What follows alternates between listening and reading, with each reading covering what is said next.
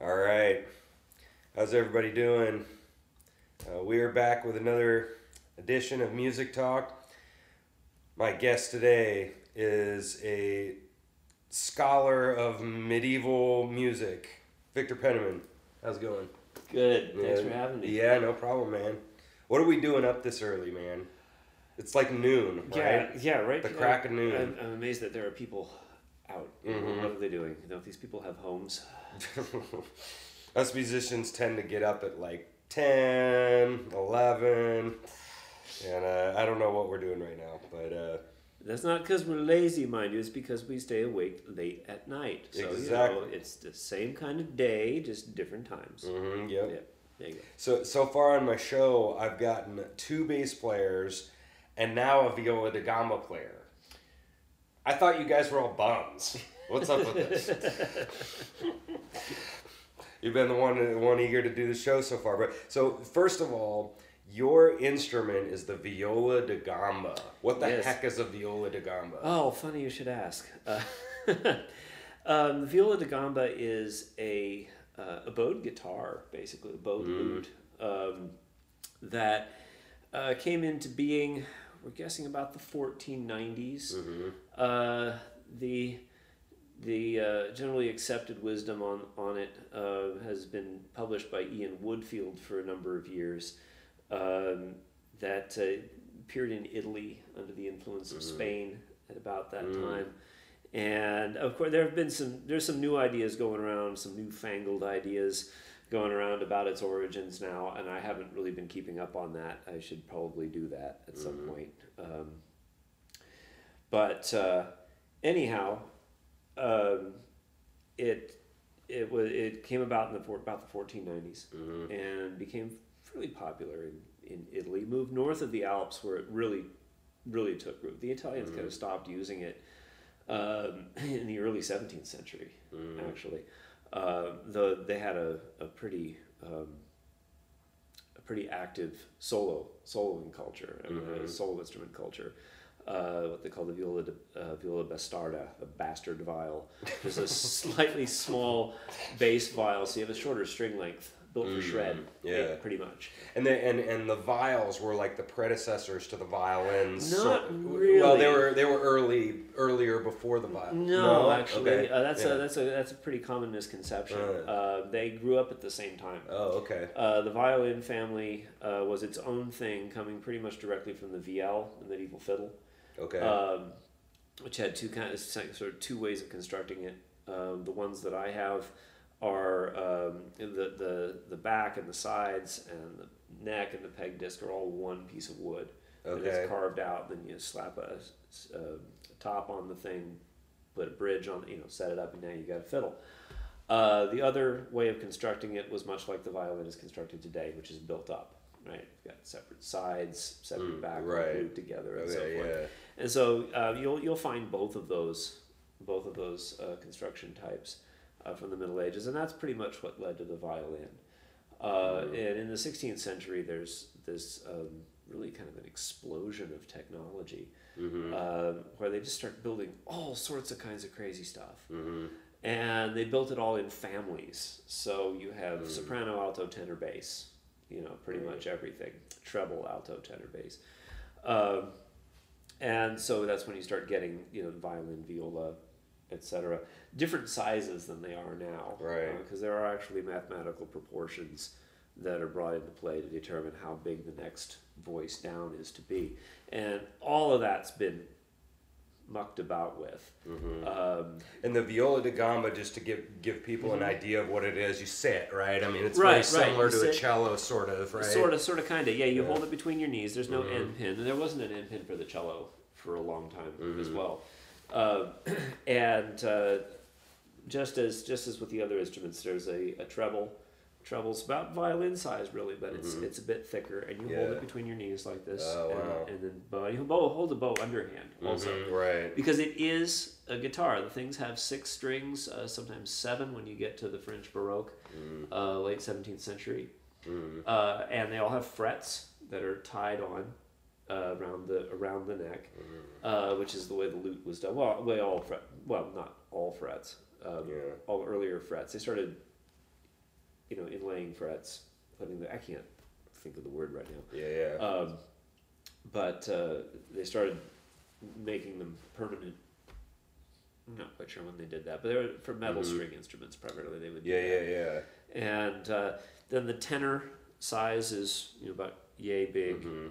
Body's about yay, about that fat. Yeah. Again, between the knees, held underhand, and this actually Mhm. comes from plectrum technique. If you're holding something like this, Mhm. right, and then you turn your Yes. hand like that, and, then boom. you know, yeah. So that's how we do it, and everything's backwards. Our strong stroke is the upstroke as opposed to the downstroke. Oh, Because well, you know, you turn it like this, and you've got downstroke on your guitar, Mhm. right? Well, so that way. Yeah, Um, that's interesting. and Is then the bass similar to the. That's similar to this is German, right? And that's uh, French. No, actually, That's it's different. wrong. Yeah, German is uh, specific to double bass bows. Right. I, mean, I guess whole- it's under. Yeah. Yeah, it- it, what and you're it's talking kind about of is under, underhand. You're yeah. actually there are two kind of two schools of doing it. I think there are two. There may be more. Mm. Correct me if I'm wrong. I'm sure people that watch it that know will. Mm-hmm. it's the nature of the internet. Um, there are some that will press down on the stick using the index finger like this, Mhm. And then there are some that use the thumb. Yeah. I like okay. the thumb Yeah. myself because that that gives you a bite like crazy on Yeah, the string. yeah. Really raw. But um, But there's definitely a bow technique with it. It's not not like the regular. Mm-hmm. no, you the know, gamba violin gamba technique yeah. is an entirely is a thing all of its own. Mhm, a yeah. completely different thing. And there are a number of different ways of doing it. You know, uh, in the historical uh, historical record, um, you see all sorts of kinds of different holds. Mhm. Um, and that's one of the fun things about it is we get to try them, yeah. try them all, and see which one you like best. Yeah. Uh, spend a little time with them. I had my Mhm. bow hold changed by various teachers numerous times, Mhm. and finally settling on one that I like. Yeah. And uh, yeah, so the bass, the bass viol is about cello sized, Okay. uh, tuned D to D, six strings with a third in the middle, tuned in fourths, and uh, uh, the French Baroque bass has seven strings, a low A. That's the same A on a bass. Those strings would hurt my head, man, with a third in the middle. Like yeah, uh, it, it's well, you know, it, it takes some doing. If you're used to strings that are tuned equidistant from each other, Mm. turning that corner around that third is really a thing. yeah. You know, coming from the bass and the cello, Mhm. not necessarily in that order, Yeah. uh, which is what I did. Um, guitar I'd always loved very much, but that third always confounded me. Right. You know, as it, The B, yeah. yeah, it, it- but you know, it's just practice. Yeah. You just sit down, you wrap your head around it. You go, okay, you know, people do this. I'm people. I can do this. you know, and so, and and I'm an adult, technically. yeah, technically, Yeah, yeah, yeah.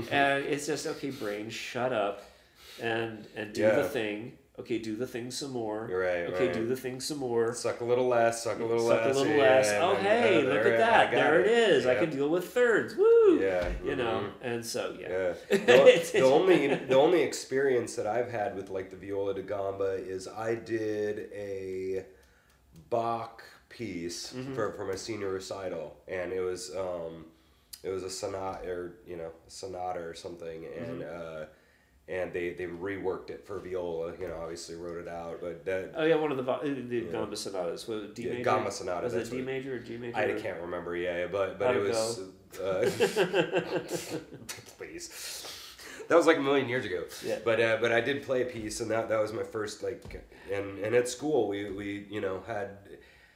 I think they they had one at WSU that somebody like busted out and played, and Cool. they, and that was cool to see, for everybody to see because because uh, that kind of leads to my next question is that like I think you know I, I won't mention his name, but I only know one other guy in town who who plays viola da gamba, Oh, and well- and Yeah. so you know, and so that's that's really cool that you're that you that you're interested in doing this because a lot of people don't know about the the older instruments and uh, Right. you know Well, out at uh, uh, what is now the Metropolitan Conservatory was the Strings Academy. Uh, Mm-hmm. we changed our name. Um, we were fortunate. There's the Viola da Gamba Society of America. There are actually enough players Mm-hmm. Yeah. in the country um, to uh, to have a to have a society. yeah yeah And they have a consort loan program. A consort, of course, being a you know a set of instruments. Mm-hmm. In this case, two trebles, two basses, and a tenor. Mm. And uh, for the lucky recipient, we you know you apply to them and you get you get it basically for free. A deposit, you know, t- uh, safety deposit. Yeah. Um, uh, but that's refundable. But um, I applied on behalf of the conservatory, and we got it for two years. That's and cool. So we've been teaching people to play the gamba Mhm. out there. We got some pretty good players coming up, so we might actually wind up with an actual, you know, performing ensemble here in, in the. KC area, which would be great. I don't don't know that we've ever had that. I know that we don't right now. Mhm. Uh, but there's great early music in this town. Great Mhm. historical performance going on. The KC Baroque Consortium. uh, Mhm. you know, the Bach aria soloists sometimes get in on that. Uh. Beau Bledsoe's uh, Ensemble Iberica. Uh, they dip into that from time to time. Um, even calling me to do it, for, you know, if they're really Mhm. desperate.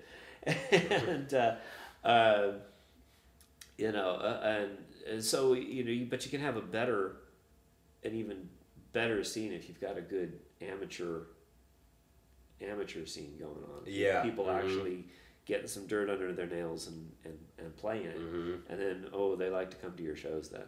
Yeah, that's And cool. So, yeah. so that's that's kind of kind of our, our end game there. Is to actually get a get a good, uh, you know, amateur scene. hmm like the, when, when I think about a lot of classical stuff, I know that in general, a lot of choirs tend to do stuff like that before 1600. Hmm. You know, you'll, you'll see a lot of Renaissance kind of stuff Yeah. in choirs, and then Yeah. definitely people will, you know, start with that Gregorian chant kind of stuff once in a while. They'll get a mm-hmm. group of mm-hmm. men and they'll sit, you know. But definitely in orchestra, I can say with pretty certainty that we don't really do anything before 1600. You know, that, That wasn't kind of much for you box. to do. Yeah, and there wasn't much to do, but there were those instruments there. You know, I mean, so like, so my my question is like, how how the heck did you get so fascinated by uh, you know what what led you to to be fascinated with all that like kind of pre 1600 stuff? An injury, actually. I'd always kind of liked Baroque music. I mean, I Mhm. was raised on classical music, classical and big band. Know, I discovered. Well, I was I, I, I heard you know popular music, rock and roll. Mhm. Uh, I heard it, you know, growing up in Mhm. the, in the seventies in the Bay Area. You weren't going to escape it. You know? yeah, yeah. But my, my parents are are uh, World War II generation, Mhm. and so it wasn't really encouraged. I loved it, but Pissing off, Wait. pissing off the parents. when, I, when once I hit high school, there was no going back. I you Yeah. know really got into it, but uh, up until then, as a kid, Mhm. you know, um, I had a subscription to the San Jose Symphony, and I would go every month, and and all this sort of thing. And I always gravitated toward Bach, Handel, Vivaldi, and you know the the, the big three that you Sure. usually hear from that period. And um, and while I liked the 19th century stuff somewhat, it was always a bit thick and syrupy for me. Mhm. You know, I was Well, it is. well, it is. You It know, is, yeah. I, I, you know, I have since developed a taste for it, certainly, Mhm. but uh, and sometimes the thicker and syrupier, the better. hmm But at that time, it was a little sweet. Yeah. and so, Yeah. um, so I'd always kind of been that way. But uh, when I got into college, I entered as a jazz bass major Mhm.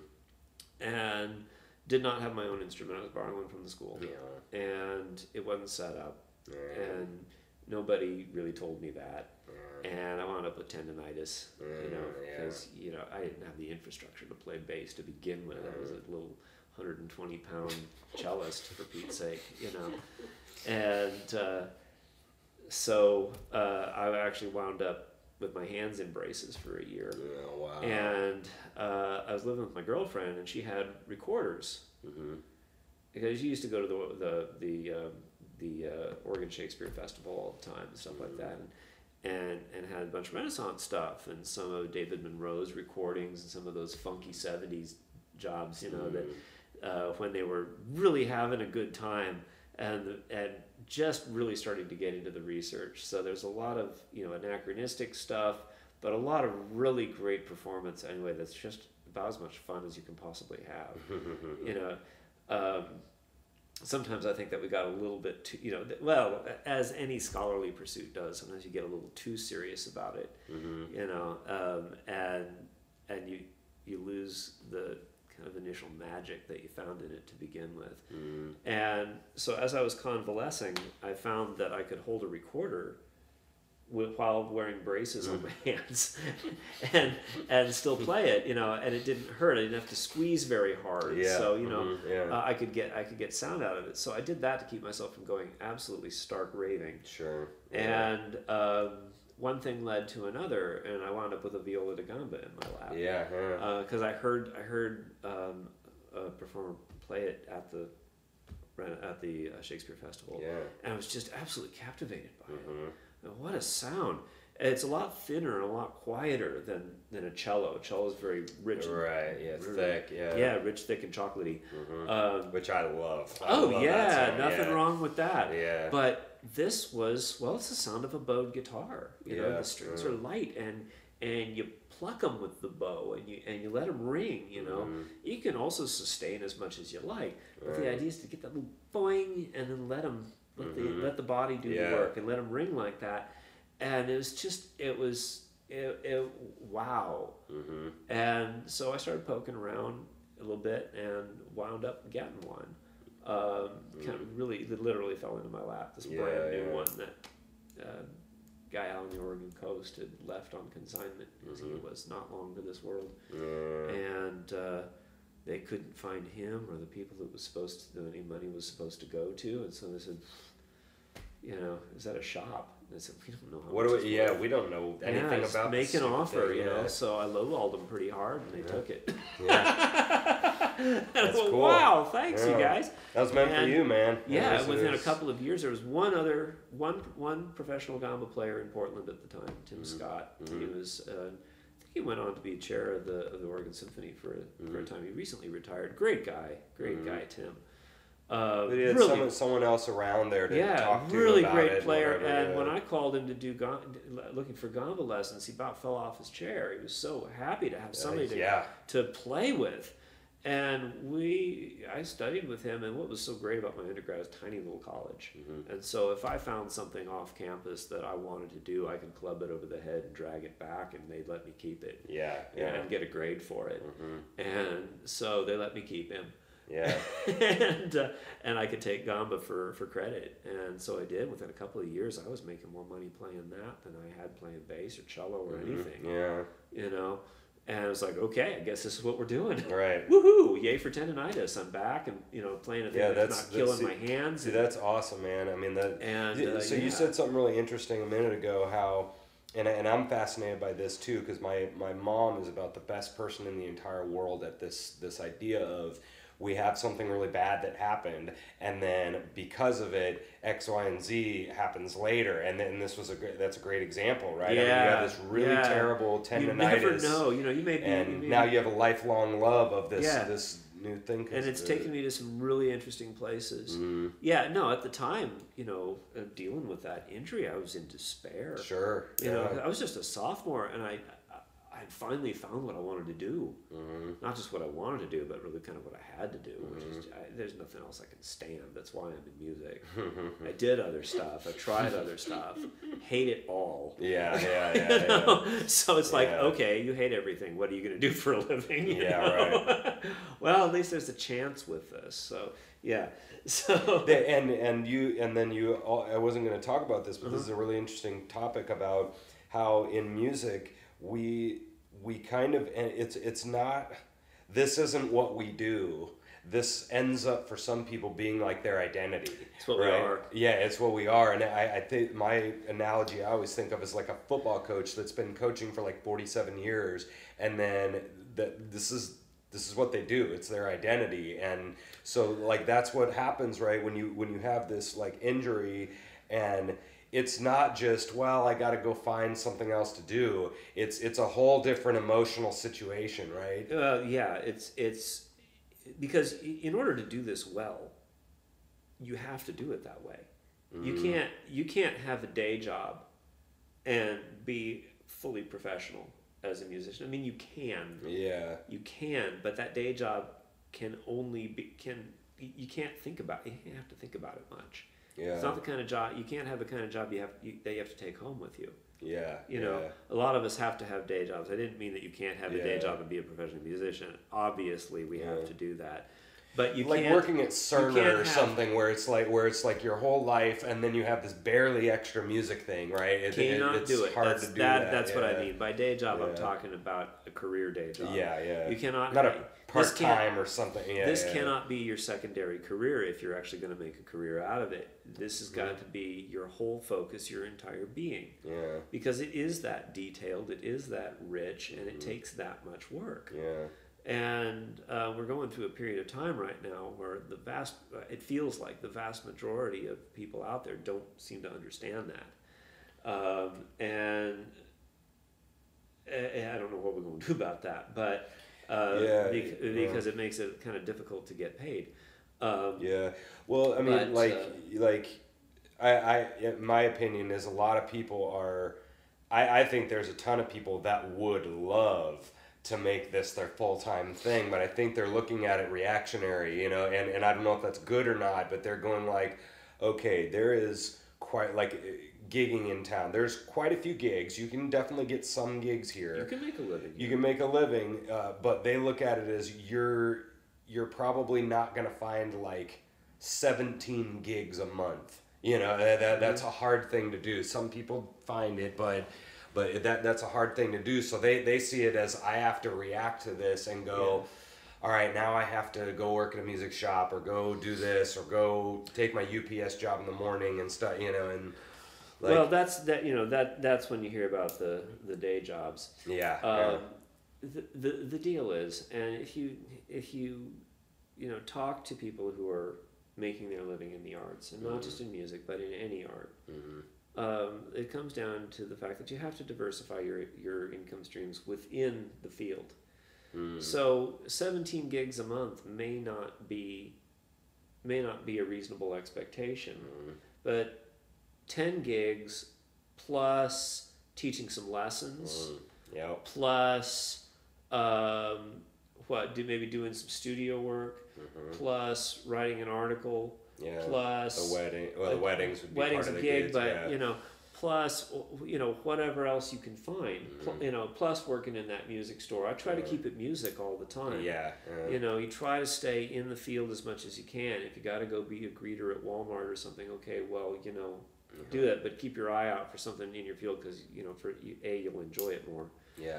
um, A lot of and- people do and like the it- church directorship Sure, for music. I- That's a I was great, a you church know, choir yeah. director for eight years. yeah, And, and so yeah, and and I, I'm lucky and not so lucky about getting to teach lessons. Mm-hmm. You know that, that it's it's great when your day job is something that can help your career. Absolutely, You know, and, I've been relying on my on my stable of students Yeah, uh, right. a lot right now because I I've gone back into the woodshed. You're catching Mm-hmm. me kind of toward the end of that yeah, at the end of that phase of being really hard back in the woodshed, just trying to just trying to get my chops, uh, bump them up a couple more levels, you know. Mm-hmm. Um, so I haven't been doing the terribly diverse income stream, and you feel I feel it when I'm not doing it, you know, because the playing gigs and lessons that's two different. You know, you're, you're Yeah. doing it. You know? Yeah. so, Yeah. yeah. The, and then you said something else too just a minute ago about when you have uh, about being in like kind of 100% you mm-hmm. know you're talking about it's for somebody like myself and i think you're you would be similar where i don't i don't like doing it for only fun they, like you were talking about the the emotion of, of being deep in it it's it's so hard to like be in and out and in and out and in and out you know because we're because we're so perfectionist and we like I, for me I, I guess i can speak for myself that w- when I take a long break from like practicing, you know, you can feel it. It, it takes a w- Oh, at least yeah. a week to, to like Oh. really start feeling good again. And the the least. emotion of that is too emotional to Oh, be in and out, in and out, in and out. Oh yeah, when you come back and you're not as good as you were when you when you left, yeah, and and and you, you feel like you're constantly playing catch up. mm-hmm. Oh, that'll drive you nuts. But you know, I, I got I got kids that ask me about you know following following a career in, in Mhm. music and so forth, and and um, you know you hear a lot of panicky stuff from from your parents, and you know, oh you're gonna be a musician. Well, look, yeah, you know, the thing is that in any field, you've got those, the most public figures are those at the top, right, right?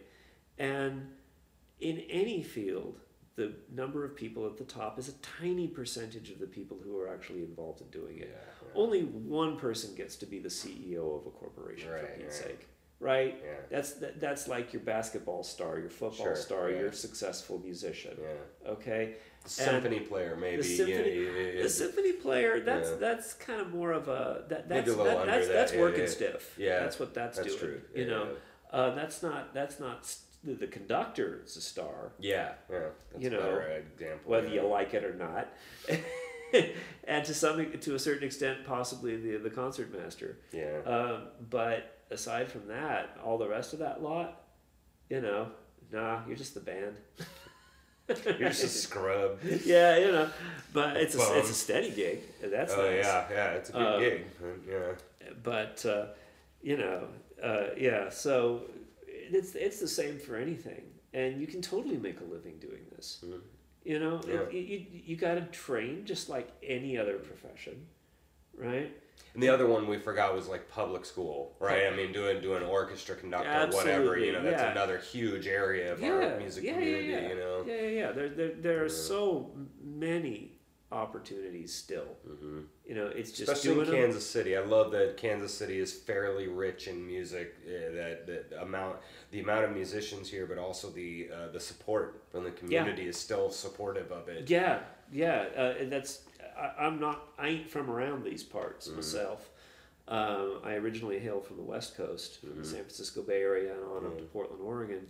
And then I lived for ten years out upstate New York. Mm-hmm. I used to get out of the city, you know, as often as I could, Mm-hmm. uh, which actually turned out to be not infrequently. Um, and when I came out here, I didn't have to stay. I could have left. Uh, but I, I opted to stay because the support is so good here. Yeah. You know, and the opportunities are plenty. It, you don't get you don't get lost and buried like you can out in the you know one of the coasts. Yeah. Um, the community's small. You wind up playing with the same people Yeah, over and over yeah. again. You're It's surpri- big, but it's small. Surprised at how yeah. often you play with the same people. Yeah. You know? it's like, oh, you again. You know? We were joking with the jazz guys because there's a lot of good jazz players Oh, here in town, Oh, and yeah. but it, it is like the top, you know, the that that top fifty to hundred players. It's like it's like 40 bands for the same 75 players. You know what I mean? Everybody's subbing with each other Everybody's and it's, got it's the several things going yeah. going on. These two guys are also in this two band with these two other people, and these guys have this uh, different. you Yeah, yeah, yeah, yeah, it's, yeah. It is. It is. It's big enough that there's a crap load of good players here, but it's small enough that that you will play with a lot of the same Yep, people, yep. which is helpful. Well, yeah, that's Yeah, good yeah. because uh, you know then you know who you're playing with, and you usually have mm. some some type of rapport, for better or worse, mm-hmm. with that person. Mm-hmm. You don't have uh, to change your name every five minutes, Right? Yeah, exactly. Because you've eh, eh, because you've you've overstayed your welcome or whatever. right.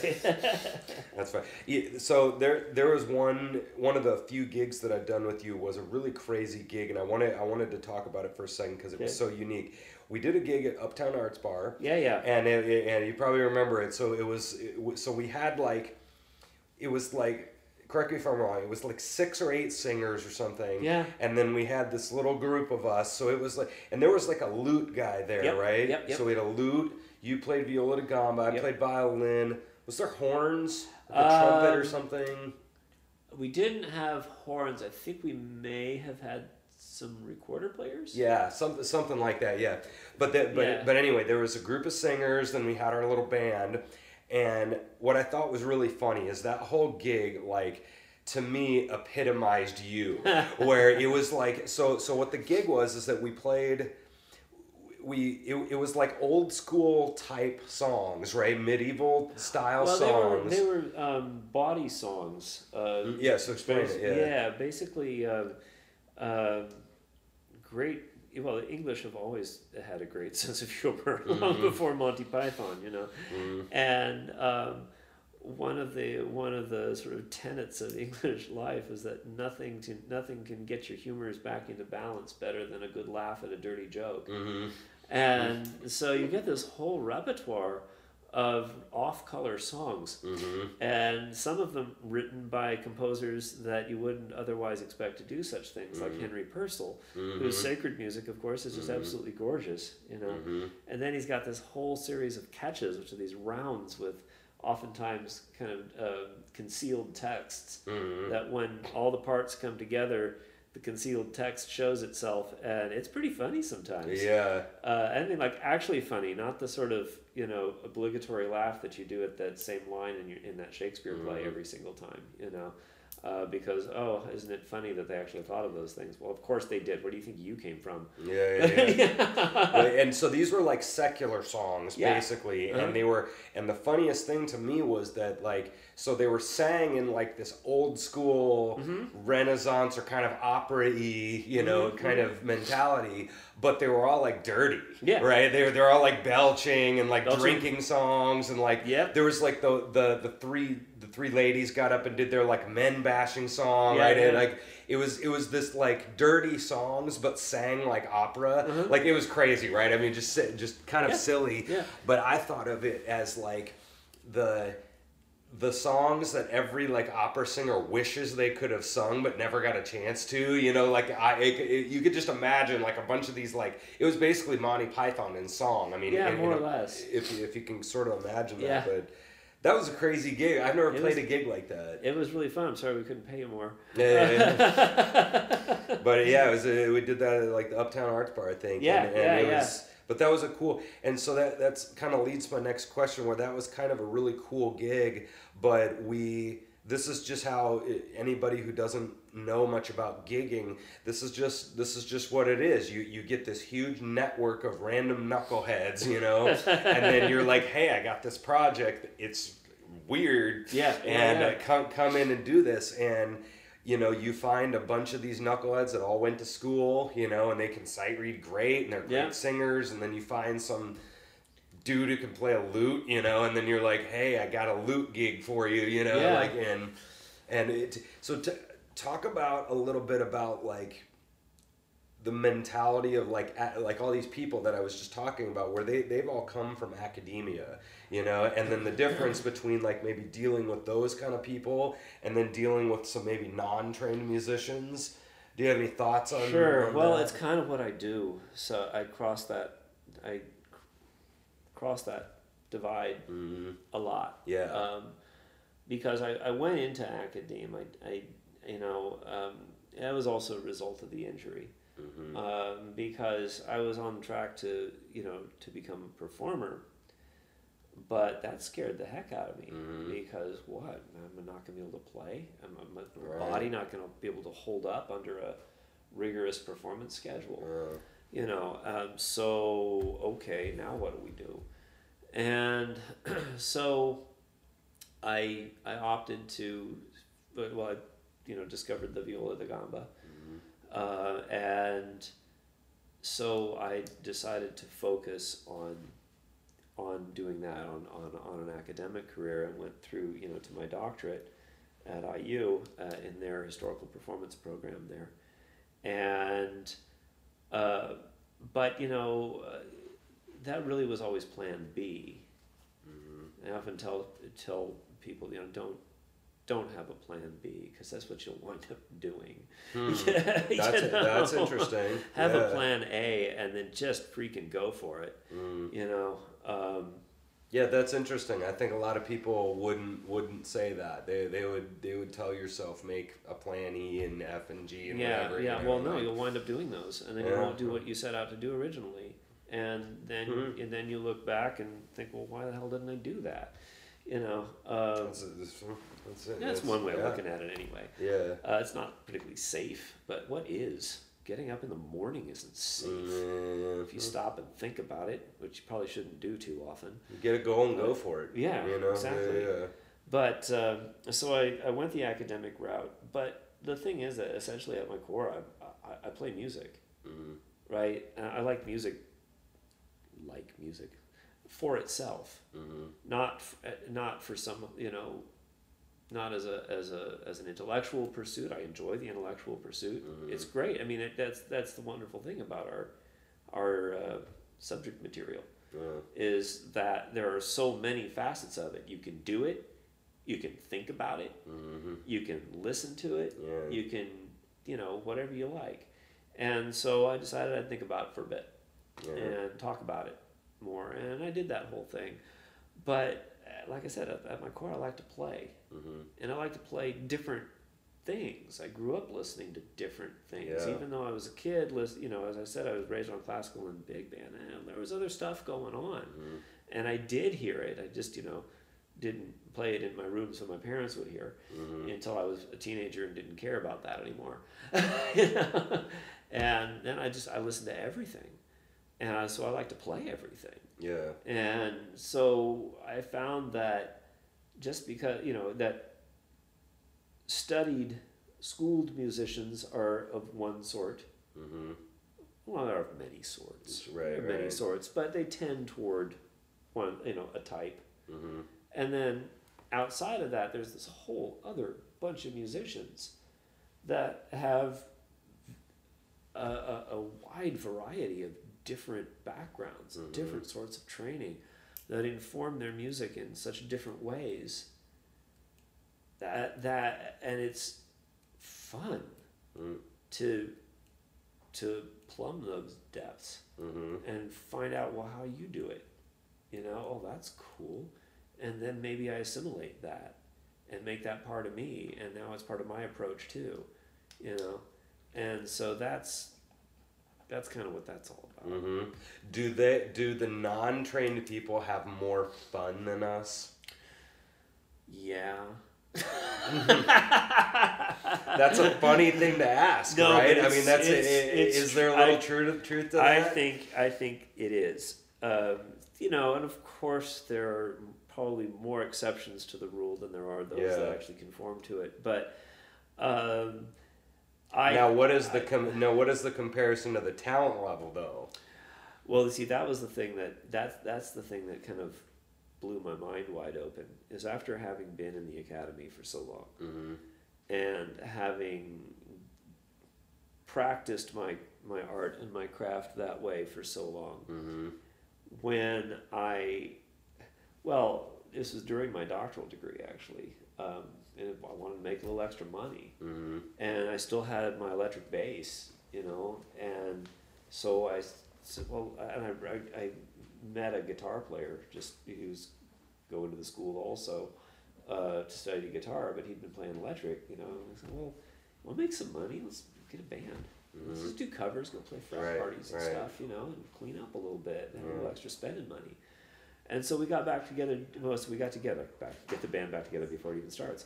Uh, no, we so got together and started this thing, Mm-hmm. and never went very far. But the process of learning thirty some songs by rote, right, from the record, and rehearsing the heck out of them, trying to replicate every nuance.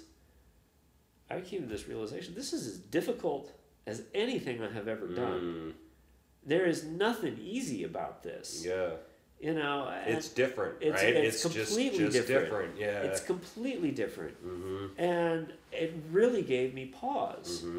And you're And- comparing that to like like sight reading a, a full, sy- you know, not a symphony, but sight reading a bunch of stuff, and Yeah. then doing this rock band by rote kind of stuff. Yeah, a, That yeah. you know, for me, the sight reading is easy.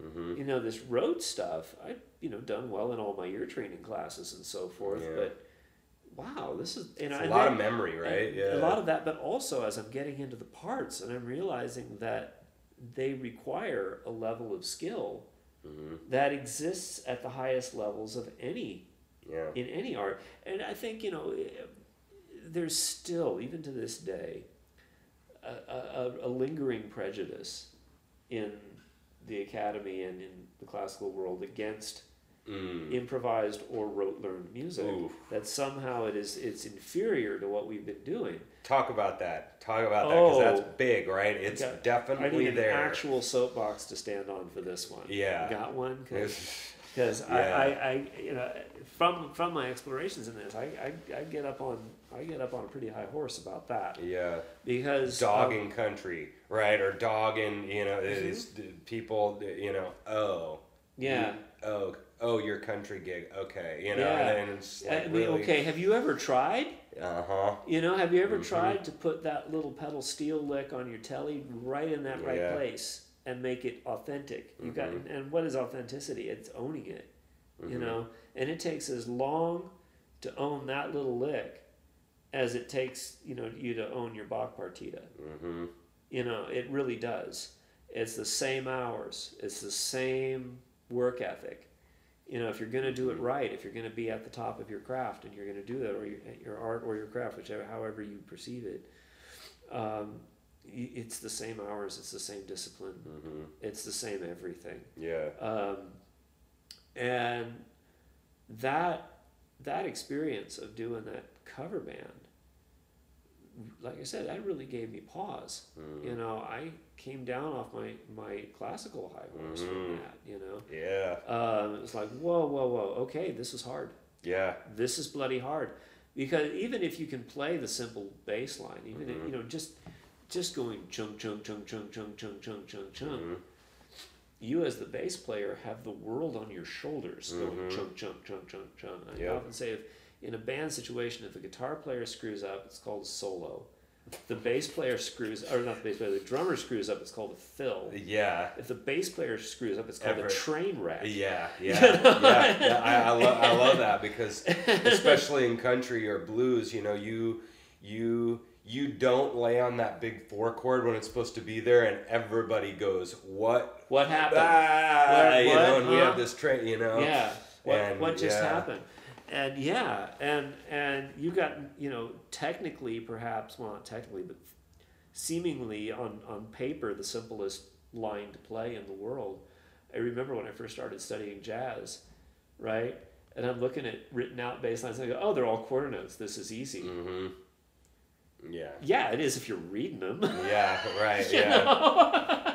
I always thought the the two examples that I always use where where where we're comparing like the because I, I I think you probably agree with this that even the the classical people think there's classical and then everything else, you know, and I think Yeah. the jazz guys feel the same way where there's like jazz and then kind of classical and, And then everything, everything else, you know, right. and and with the technique of it, Mhm. I I would definitely have to feel like you know playing the Mahler, playing a Mahler symphony and then being able to at least sort of handle country it's not even in the same ballpark you know i mean you have to study for 25 years to get up to a symphony level and play this Mm-hmm. you can play some barely some merle haggard you're not going to be amazing at it No. but you can do that in like two years you know Yeah.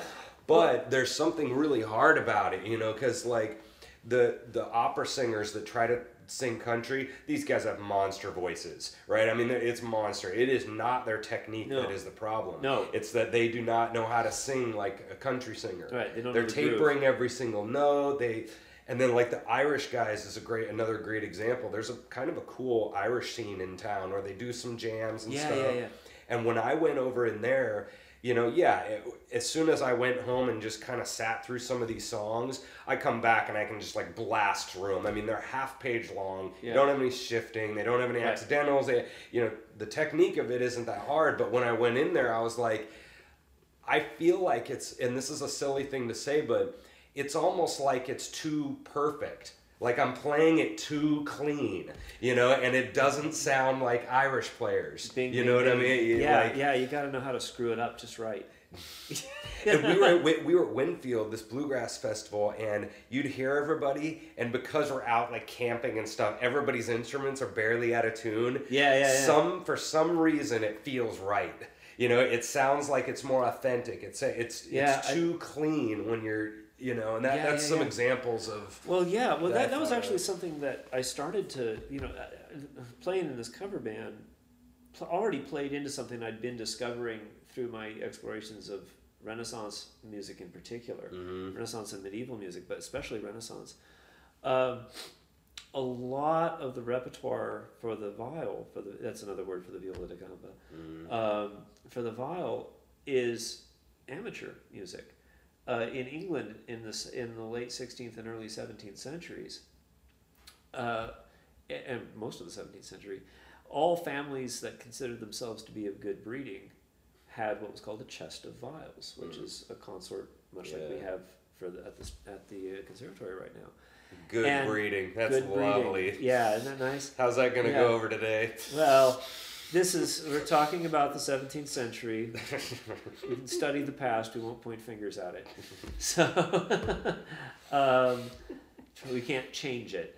It is what it is. yeah. Uh, but they uh, this is England anyway, and uh, you'd take your viols out after dinner, Mhm. and you'd put your part books out, and everybody play. Yeah. You know, because you didn't have you didn't have machines to play your music on. You had to make it yourself, or unless you were you know very wealthy, then you'd hire somebody else to do it. Yeah. Um, but uh, or and you'd play with them usually because playing music was a hip and cool thing to do, especially well at all levels of Mm-hmm. Yeah, society, in all classes. Playing music was the thing to do.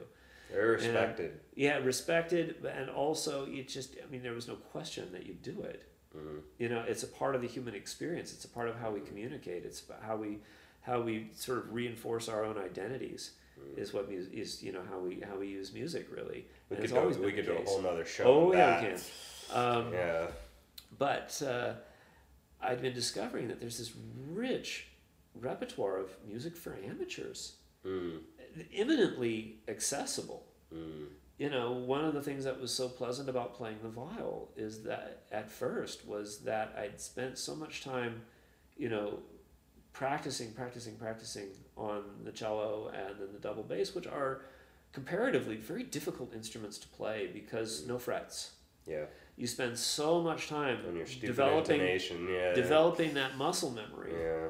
you know so that you know on the black void that goes from the nut to the end of the fingerboard Stupid know. intonation.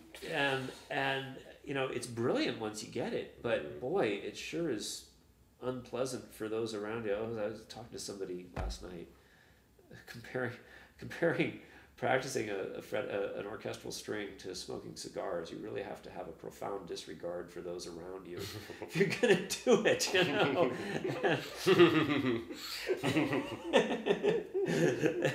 and um, the, Is there is there much worse than hearing like a fourth grade squeaky violin? not I don't know No, there's mu- no, it's really not. It's it's an exercise in just in believing that one day it will get better. Yeah. this this other guy knew it was joking. He's like, I know I got a better one for you, drunk saxophone player. And I'm like, Ah! yeah, he's like, dude, they're Or piccolo. you know, and, and I'm like, all right, well, we can agree to disagree. You know, he was pretty adamant, but but so so Yeah. so like again, we were talking about the difference between like yeah, well, playing. yeah. So the, to get yeah, to get back to that, Yeah. um, I'd already been discovering this rich repertoire of stuff and thinking to myself, now wait a second. These record the recordings of this, people are making recordings of these things now, Mhm. and it's winding up in the classical bins. Mhm. You know, so this great amateur music, which really isn't difficult to play, Mhm. you know, is receiving the same reviews and same serious consideration as you know, Mahler, Mhm. as Beethoven. right. You know, and I'm going, hmm, how does that translate to now? Yeah. And then I go and play this stuff, and I'm going, it does. It translates completely. Mhm. Anything you do is as hard as as you know to do it right. You got to do it. You got. You, it takes just as much, just as much work, and it's with these with, with what we might call, refer to as popular styles. Yeah. Um, familiar, familiar. Ah, I can't say that word right now. Familiarly. There we go. Yeah. Um, it's like well, it, it's like the recorder. You know, a rec- the recorder is is a, a, a, a elementary school music instrument Yeah. or music school music Yeah. teaching instrument, right? It's a teaching tool. The reason why we use it is because it is very easy to start, Mhm. but you can spend the rest of your life perfecting your Mhm. you perfecting you well you can never perfect. There's no such thing as perfect. Um, but you spend the rest of your life working on your technique and your phrasing and your musicality. You uh, the really netherlands good at that turn- turns out amazing recorder players. You can get your doctorate in recorder performance at the iu conservatory you know.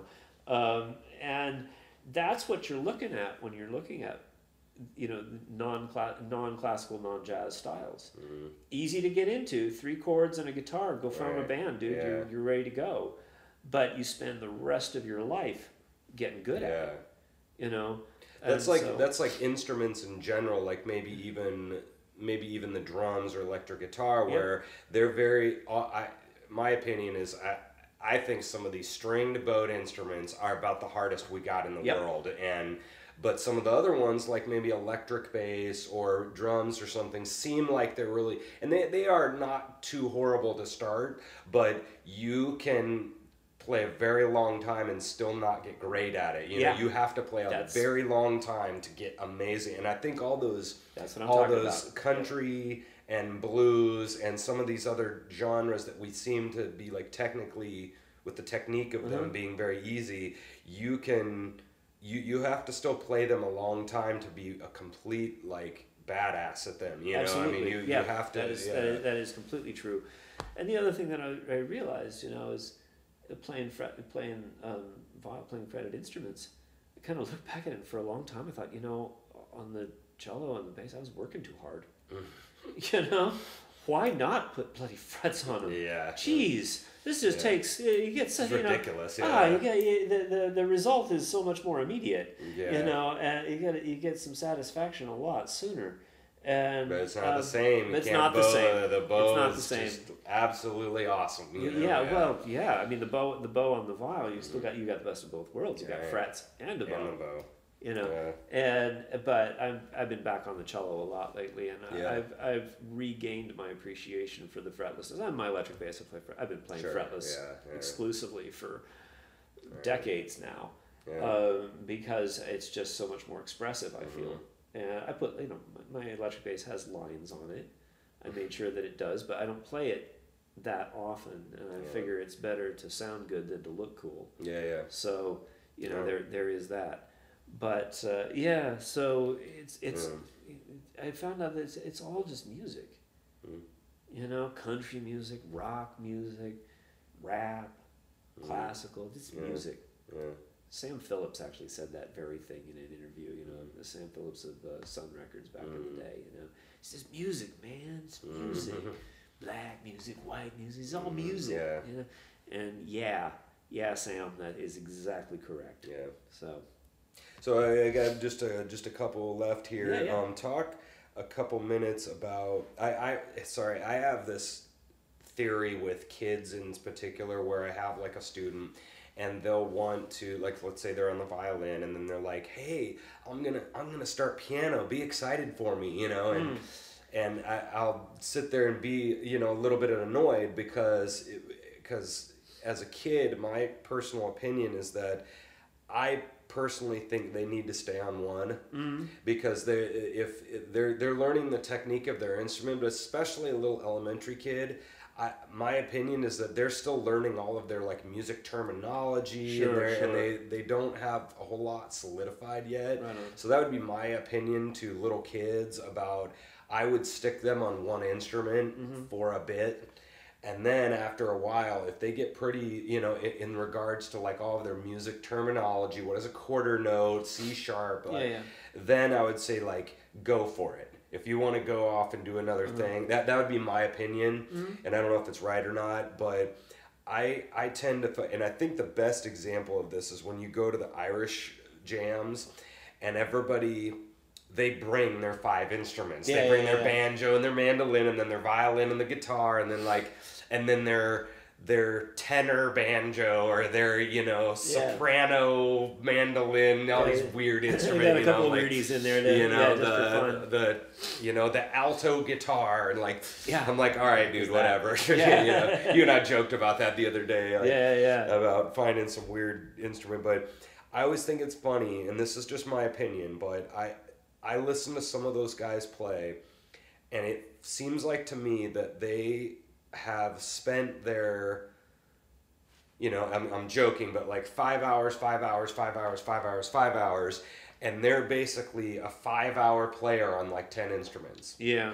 And I've, uh, for myself, I, you know, I'm even being a little hypocritical here because I play viola, violin, and sing a little bit, you know, so I'm even three myself. Well, you know, violin and viola And are pretty closely related. They're pretty close. You've got a little bit of string string length difference. yeah but but and and so yeah but but my I personally, if I'm gonna hire somebody for a gig, Uh-huh. I don't want to hire a guitar player playing bass. No. I don't want to. That's my opinion. I don't want to do that um, because I want to hire them on guitar Right, right. because they're awesome on guitar and they're pretty good on bass. Sure. I want them to play guitar Yeah, yeah, yeah. because I want the. What's your opinion about people playing like a lot of instruments? Well, I do play a lot of instruments, and um, Yeah. it kind of happened by accident. Mm-hmm. Um, you know, uh, Feel free to disagree.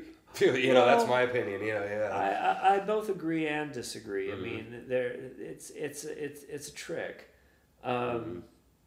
because uh, the the downside to playing more than one instrument is the very thing that you that you described is that you're splitting your time Mm-hmm. Yeah. between them.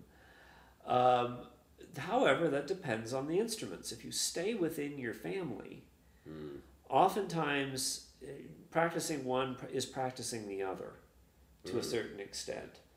Um, and uh, there are different techniques on the other, but you can you, you can get pretty efficient about it. Um, I've found a close connection between the viol and the guitar. One's bowed and the other's plucked. The left hand is the same except one is being held like this and one is being held like that. You'd be surprised how difficult it is to translate this to this. yeah, sometimes. Yeah. It's it's it's astounding, but it can be done. yeah. And uh, you know, for instance, right now I'm focusing on guitar primarily because um, I'm interested in the viol as a modern instrument. I play an electric one, Yeah, that, that's so cool that you got an electric. and yeah. I, I, I, I the difficulty has been making it making it seem serious. It always has, you know, there's a, a, a novelty quality to it, you know, that I I think is You mean like other people taking Yeah, it seriously? That Yeah. that and even just myself listening to it and and wanting to feel like I'm doing a real thing, you know. That's How- interesting. When, when you when you get an instrument, I received this thing from the fellow who built it in the Netherlands, Jan Goorissen. It's a phenomenal thing, but I got it about thirteen years ago, and uh, my work on it is actually what earned me my tenure, which was Mm. ridiculously cool. Um, but the the question that I was faced with was how does something that I've never heard sound? What does mm. it sound like? What do you do with this mm. thing? You Yeah. know, and if I'm a gamba player, like the majority of gamba players, and I sit down and start playing Marais or Bach or Forqueray, well, who cares? You know, you can already already do that on, on the original instrument. So what do you need that for? You know, uh, I could sit down and play guitar licks on it, but you got a guitar for that. You know, I could. Well, so what can I do? Yeah. Uh, well, I did realize I did come to the conclusion that it is pro- uh, that I want to approach it as a guitar, not just to play guitar licks, but yeah, actually to play guitar licks, to to explore the chordal possibilities with the bow, to discover for you know to explore phrasing possibilities within the context of guitar with a bow. Right. And so I'm practicing my left hand like crazy, using guitar materials because they're there. And they're easier to process because they're there, and I'm not trying to reinvent the wheel in that Right. respect. So I, my left hand learns, and then I take it to the violin. By gum, if it's not there, yeah. you know, and it's like, okay, okay, now we're on to something. Mhm. Um, but you know, also in in the folk traditions, and also you go back to you know the Renaissance. Um, we can't really call it a classical music tradition. I call it a working musician tradition. Mhm. And you were expected to be a multi instrumentalist. It's what they did. Yeah. Yeah. It's what they did. That's a good Uh, point. when yeah. you study viol at the conservatory level now, you have to play tre- treble, tenor, bass, and violone, the double Wow. bass. You got to play them all, Yeah. and you got to learn to read all the clefs. Yeah. And there are more than just treble and bass, Yeah, way more than just treble and bass, and you got to be able to do it on the fly. Alto. Yeah, alto, soprano, mezzo soprano, Yeah. baritone.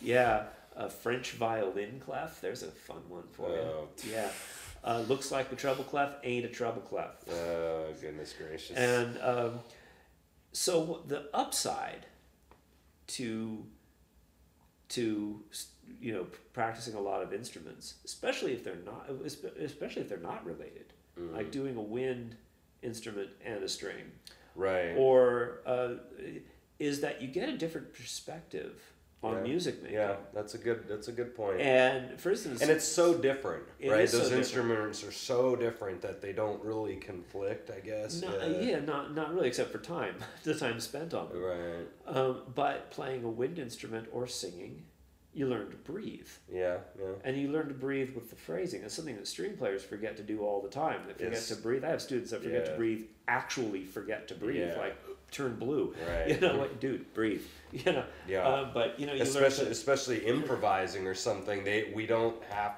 to stop right. ever. Never. you know, and Right. we, yeah, We're all Kenny G. yeah. Mister But, uh, Fifty minutes in a row or yeah, whatever he did. circular yeah. breathing uh, are us.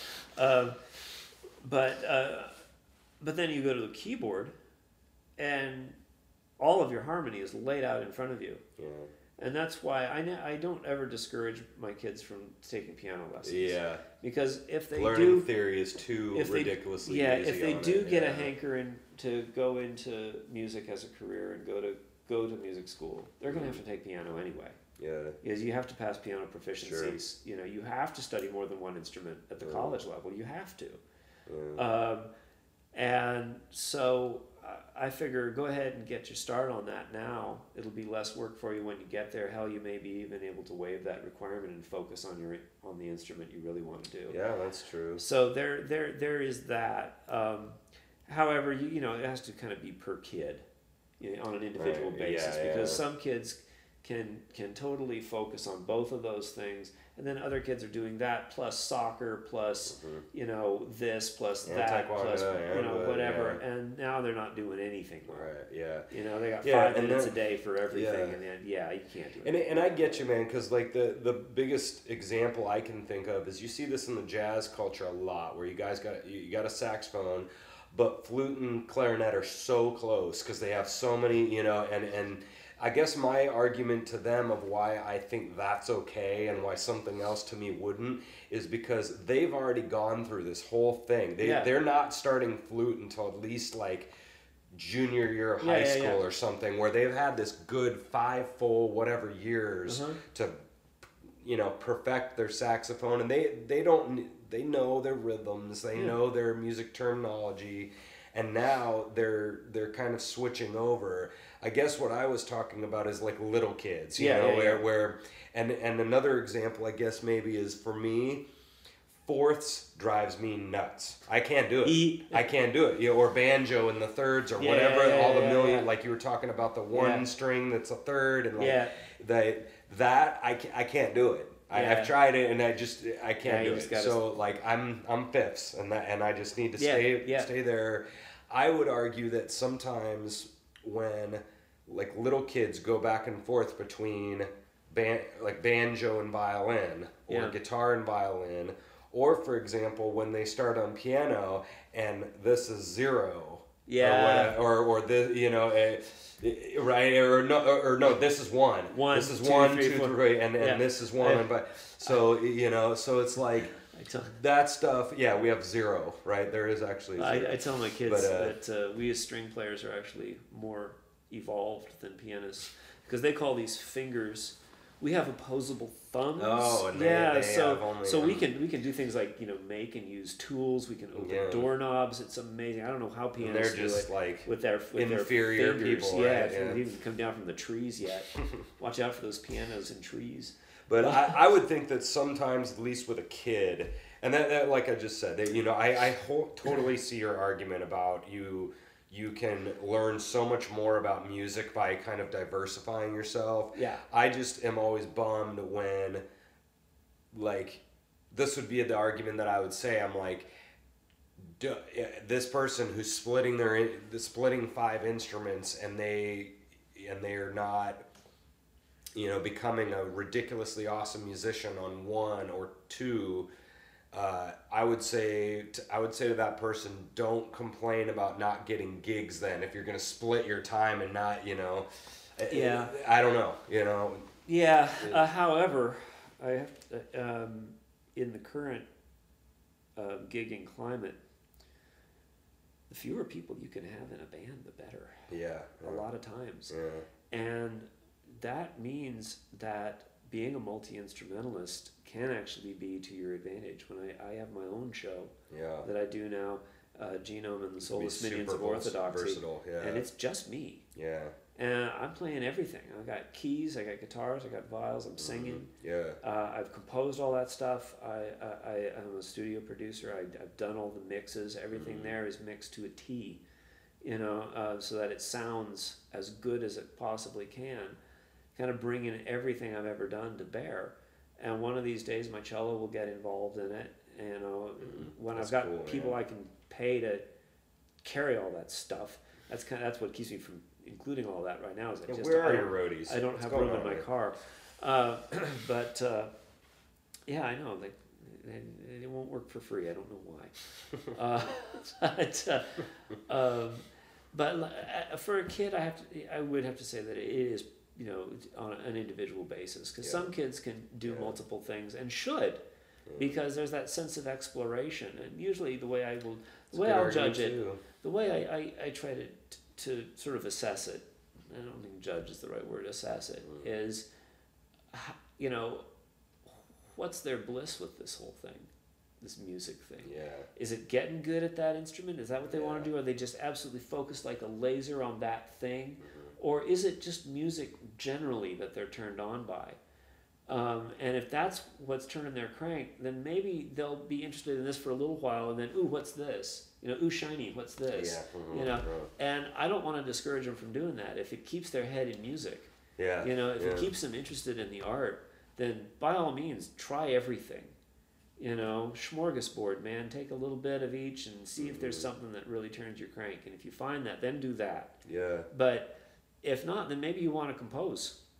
Maybe you want to write Yeah. because you, then, then you got to know a little about everything. Mhm. You know, whatever you're going to write That's for. what was so awesome about all these classical composers, right? Is they had a general framework of Yep. what this instrument, what this stupid clarinet can do, Yeah, even though I'm a violin Right. player, or what a piano can do, yeah. and what. Yeah, that's And- a really good point. And yeah. you want to know at least enough to be able to write idiomatically for the thing, so you don't Mhm. piss your players off too Mhm. bad. Yeah. You know, um, that was one. Of, that's back to the Bach um, Mhm. sonata that you played. I, I when I Mhm. first started playing Bach, it felt unidiomatic to the viol, Mhm. and I wound up writing a whole thing about Bach and the viol because he uses it really sparingly and for very specific purposes, Yeah. um, and it often doesn't feel as comfortable Mhm. as one of the French viol players Mhm. you know, like Marais or something. These these guys that spent all their time on that instrument.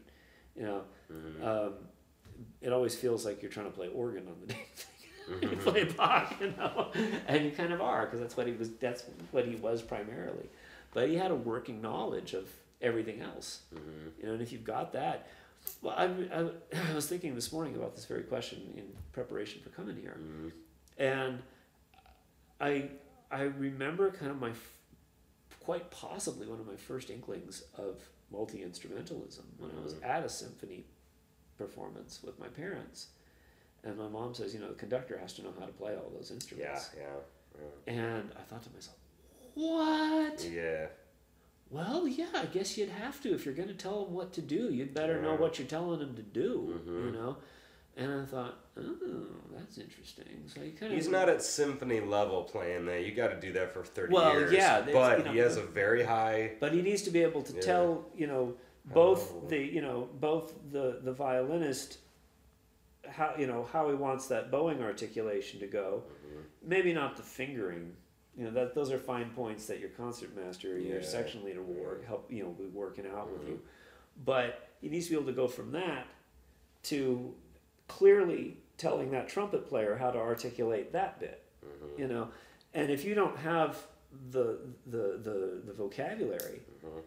to be able to talk the well you know uh, case in point i've worked with somebody for a while now that has me writing music for them from time to time Mhm. and they are musically illiterate Mhm. and uh, the one thing that i just did you wanted you wanted what i'd written to be darker darker well what do you mean by darker Mhm. you know what is it that you want well this bit this bit you know is too bright I discovered this morning, in fact, as I was going back and doing the editing, if he just said remove the cymbals, just remove the crash cymbal, I could have had this thing to him a lot sooner. Yeah, wow, yeah, you know? yeah, right. And uh, yeah. and so that you know, because it turns out that's that's what needed to be done. That was the thing that was too bright, yeah. where crash cymbals, and so yeah, um, you have to have that working knowledge. Right. So some, some, but then on the other hand, how much of a virtuoso do you want to be on that instrument that you like the best? The upside is that the older you get, the longer it takes to get that good, but you can still do it. Mm. It could still be done. Yeah, sure. You know, if you decide later on in life that there's a different thing you want to focus on, you can get to that level. Yeah. You know, you, you got to have the yeah, time right. to do it. It's it's all about the time. Yeah. It's all about the time. level and etc. Yeah. Yeah. But yeah. But you can always you can always yeah. If you want it bad enough, yeah, yeah. and you're willing yeah. to do it. Yeah. There's there's still time to change the road you're on. Robert you were you were talking about the terminology, and that that was kind of one example of what I was thinking when back to what we were talking about about the difference between um, trained musicians and non-classical people uh-huh. or whatever is I, I've had this in bands before where the guy will say, "Yeah, we just it's the." He'll say like something about that. Yeah, we need to like change the tone of it and the tone of it, and I'm like, you mean the dynamics? And he's like, oh, uh, oh yeah, right, you know, and then like the, the, those little terminology yeah, things of yeah. like, well, yeah, I, I, know what you mean. Like you want it to be softer, like the texture yeah. of it, but really you're talking about it just being quieter. You know, I could tell that he he just means quieter. That's, He's not so yeah, deep into it where you and I would go like, yeah, there's quiet, but there's also this whole tone of of thick quiet yeah. or bright wimpy well, quiet and that's a big difference between dealing to me with with those two kinds of groups is that we all know the exact terminology of what we're doing and we're able to articulate it and they're just going like uh yeah it just needs to be uh, you yeah, know, make it different yeah. yeah yeah make it different make it right different. Thanks. yeah, yeah make it not great. that yeah uh, that is definitely the best thing mm. about playing with trained and educated musicians is it's way more efficient yeah you know you you all speak the same language um, you know and and you can you can talk about it so much ease, more easily mm-hmm. and uh, going you know going to the other side and working with with the with the mm-hmm. you know really what I, you might want to even refer to them as sort of the standard musician really yeah that's, maybe. that's, mostly yeah. who's out there you know yeah. and there's a lot of translation that you have to do mm-hmm. and that that's actually it was it was a fun cha- has been a fun challenge mm-hmm and that's why I continue to work with the guy that you know wanted it darker, mm-hmm. is because I have to work with people like that all the time. Mm-hmm. And so the more I can kind of hear music through a non-musician's ears or an, a, a, you know a not formally trained musician's right. ears, you, you, hear it differently. You yeah, hear different yeah. things, mm-hmm. not better or worse. Yeah you know, different and different in a cool way, a different way, different that translates over to over to what you might want to refer to as learned styles as well. When you can let go of the learned and just appreciate it as music. Yeah.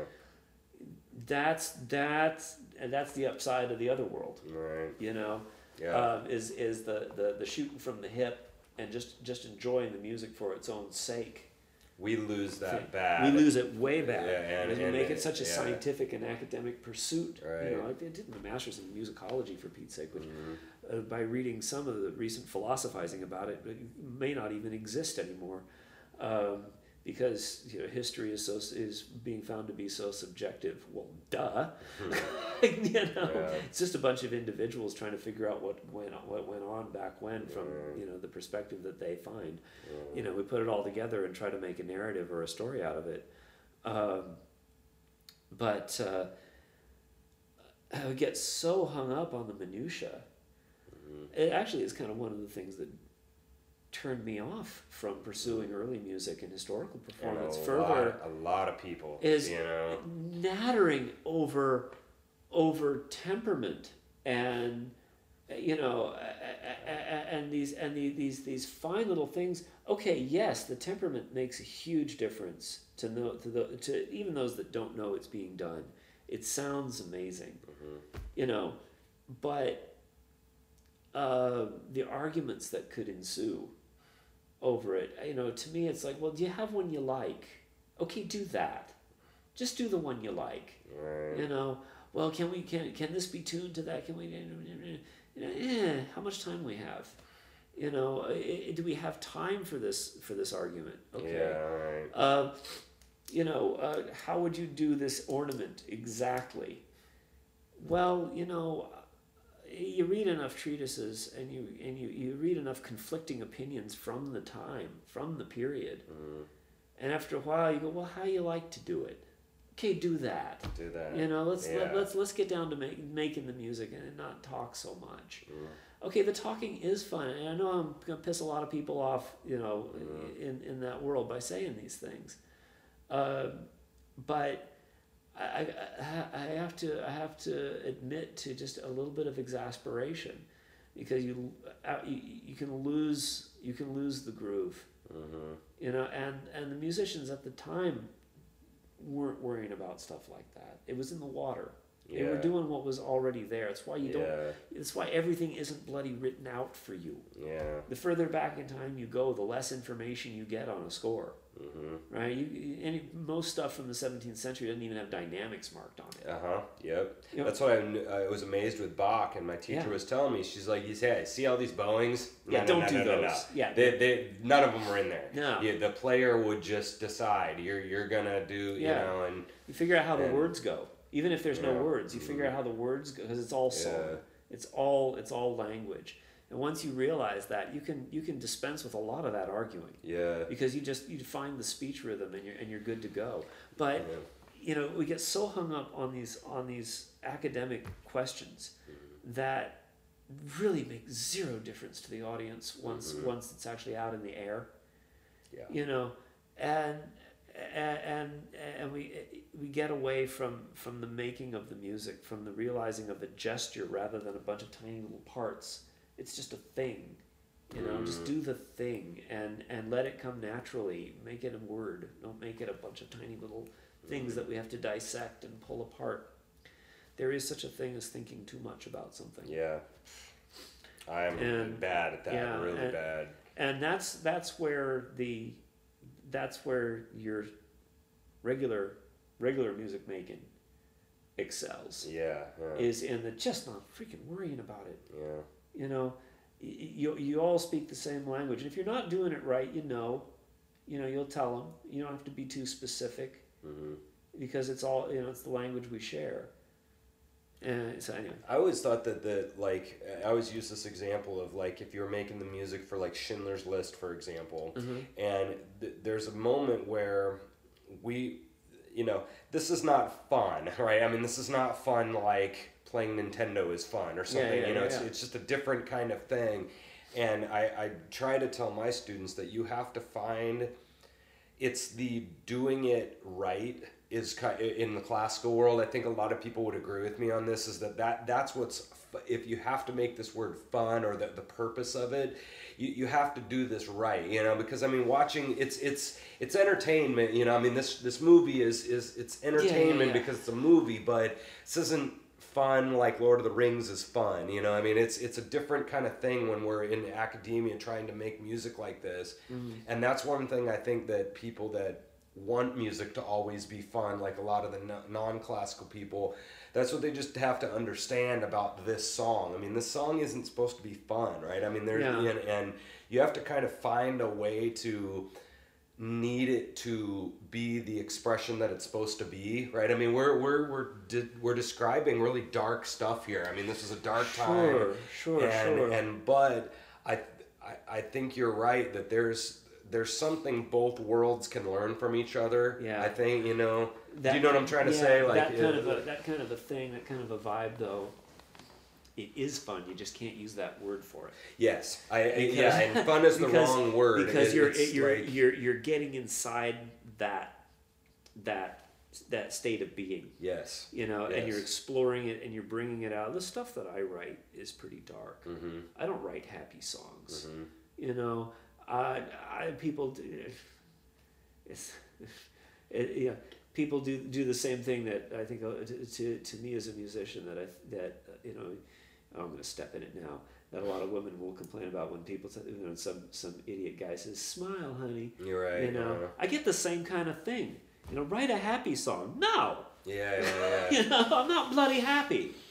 So no. Yeah, yeah. you know, don't tell me to That's- write a happy song. Go screw yourself. Right, yeah. You know? and and uh, if you don't like my not happy song, then don't listen to it. Yeah. You don't have to. I'm not putting a gun to your head to make you do that. yeah. Um, You got to kind of find. But it's fun. Find My- way my- to make my, that. my dark songs are damn fun, if I do say so myself. Um, you know, they're satisfying. And fun. that, and that satisfaction is what's fun. The satisfaction in, in expressing the emotion. In, Yes, yeah, in, that's a better in, way to put it, in yeah. plumbing the depths of that state of being. Mm-hmm. That's what's fun. And it should always be fun. What we do, and man, it's got to be fun. Yeah. Because it doesn't pay enough and it's way too much work Yeah. to not be fun. If you're not having the time of your life, go look for another job. yeah, for real. You know, and you won't have the time of your life all the time. It's kind of Right. a love hate relationship a lot of times, yeah. especially if you are under the impression it's all you can do, like I am. Then sometimes you kind of go, really would like it if I liked something more lucrative, Yeah, yeah. you know, more easily lucrative. But you or, know, or at least for my case, was actually good at something more lucrative, even Yeah. if I didn't like it. Yeah. you know. yeah, So uh, last question Yeah, here. Um, so we've already given a lot of little. I both of us are kind of teachers, and we're we're really interested in in sharing with with younger people what at least we've learned. I'm still you know fairly young, but uh, so like the the 20-ish year olds like the college age people that are just gigging getting into this sort of gigging professionalish world um, we've already talked about you know talked about things that they should be doing or kids or whatever you know? But uh, what what advice would you have to those people that are looking for a, a Uh, career. in yeah maybe looking for a career or or even just kind of the the weekend warrior kind of guy that wants to start getting in bands they practiced a little bit you know but they've you know would you have any advice for them keep practicing. Mm. I mean, that's really the, the most important thing you can do is to not, well, it is is to be consistent in your practice. Mm. Always, it it it's such an easy thing to not do, and I, you know, unless you're completely obsessed with the thing. But if you've got other things to do, as we all do, Mm. um, it's it's oftentimes the first to go. Mhm. You know, well, I won't practice as long today. You know, I'll, I'll, uh, um, I'll make my pra- practice really efficient. I'll only practice the bits I'm having the most trouble on. Mhm. You know, or I don't even have time to do that today. Let me run through a couple of songs real quick just so I make sure I remember them. Okay, that's good for that day, but oh, for Pete's sake, don't let that start happening every day, because then you don't get better. And I, you know, getting better at this is is one of the joys of it. You know, uh, we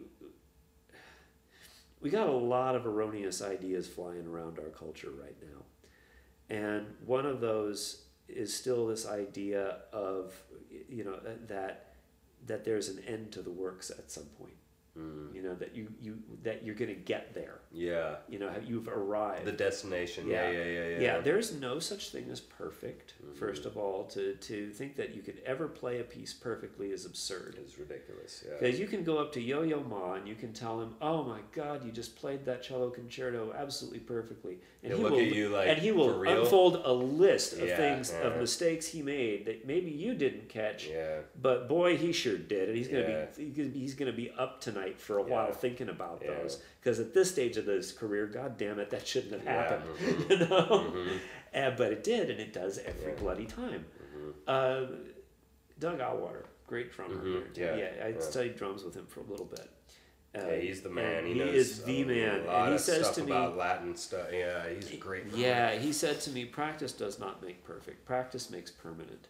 Yeah. Wow, that's a great quote. Yeah, it is. I live by that because there ain't no such thing as perfect. But boy, you practice something the wrong way, it's gonna be. it's going to be stuck that way, and now you got to undo mm-hmm. it. And uh, technique is the best is, is the, best example Yes. or like posture kind of Yeah. stuff i mean you yeah And another thing that I would tell people that are, weekend warriors, oh, I could never do that. I could never do that. Yes, you can. Mhm. Stop thinking that first Yeah, of all. The thing I said earlier about you know people do this. You're people. You can do this. yeah You know your fingers probably work just the same way mine do. Mhm. You know you got the same joints that bend the Yeah. same way and didn't bend that way at one point. You know we get this we have this, this, idea of talent. And okay, now I'm getting to what I would actually want to tell tell people Mhm. across the board. Oh, I, well, you can do that, but I'm not talented.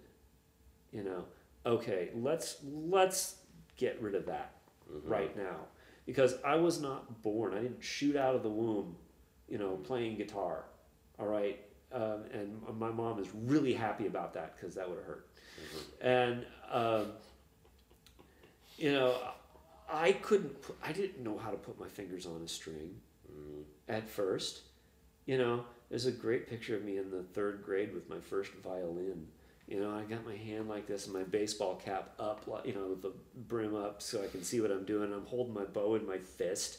You know, just like every other, every other, you know, very first year violin student Mhm. you've ever had. You know, right I did that too. Do some people have more of a natural inclination to some stuff than others? Oh yeah, sure sure things make sense to people that doesn't make sense to others Yeah. you know and maybe putting your fingers on a string will make sense to you it did to me yeah ultimately after somebody said no that and that oh oh okay and you know i have pictures of my my hand in junior high uh, my cello hand in junior high and I, I just saw it actually kind of uh, appeared as we were some cleaning some stuff out and i found this picture of me in junior high orchestra. Perfectly curved fingers. Mhm. like yes good for me you know? But and, and i remember doing that almost myself realizing oh no it has to do that in order for it to work well you know? But not everybody's going to do that. But that doesn't mean i was talented. That just means that i had an, I, I could see how that would work. Mhm. i still had to practice. Mhm. it's still about the time you put into it and how consistent your time is and and how much attention you pay to the details you know? That's that's where it is right? There's not talent yeah. talent schmalent that's yeah. uh, if somebody's talented that's okay. A, a, a, a natural inclination towards such a thing plus all the time. Yeah my all aunt, the time My aunt said something awesome to me, and she was like, she was saying that hard work always beats talent. you know, Every- and, and, you, every and you can have some talented guy, but he doesn't really try and care. And this guy's practicing, like you're saying. And he said, uh, but he said, but she said that talent plus hard work cannot be beaten. You know, I That's mean, you have the talent and they There's- do the work. They they're going to destroy Yeah. everyone at their instrument or whatever. You know, basketball or whatever. But she said you you hard work will beat talent every time every time because there's there's a ton of talent out there getting paid 50 bucks for a mm-hmm. bar for a divey bar gig Yeah. okay a ton of it why mm-hmm. aren't they getting paid more why aren't they getting better gigs They're practice man they're not putting the time in Yeah. they're not they're not you know shedding and shredding. Yeah. and is that's what you got to do. And, and having discipline in the non-musical realm of booking the gigs and hustling and they they're those are the people Yep. that are actually working those hard. are the people that are making the money is the Yeah. people that are actually doing the work. Yeah. And not going oh i'm talented. Nobody cares. Who cares? Who cares if you're talented? Nobody does. It's not that ain't where it's at. Yeah. It's That's it's in the point, work man. it's in the work. So even if you, if you're doing the instrument at all you got an aptitude for it. You got an inclination toward it. Now do the work and Yeah. off you go. Yeah. It's great You know. man. Yeah. So. That's cool man. Uh anything else? Ah know. if you got a question i got an answer. Yeah, yeah, yeah, yeah, I mean, we pretty much hit it, man. Uh, I was really glad to talk to you because I know a lot of your perspective is, is different from others in regards to the, the, the history that you love. You know, just because I know you really love to. I like to know uh, where things the- came from. Yeah, and, I, that's and really I like to I like to hear how different pe- how different people did it. You know, Mhm. and history is kind of cool because it's a foreign culture. Mm-hmm. You know, it's a culture that doesn't exist anymore. Yeah. You know, it, in fact, it, it, it exists. It exists only in writing. You know, and we're anthropologists of the dead.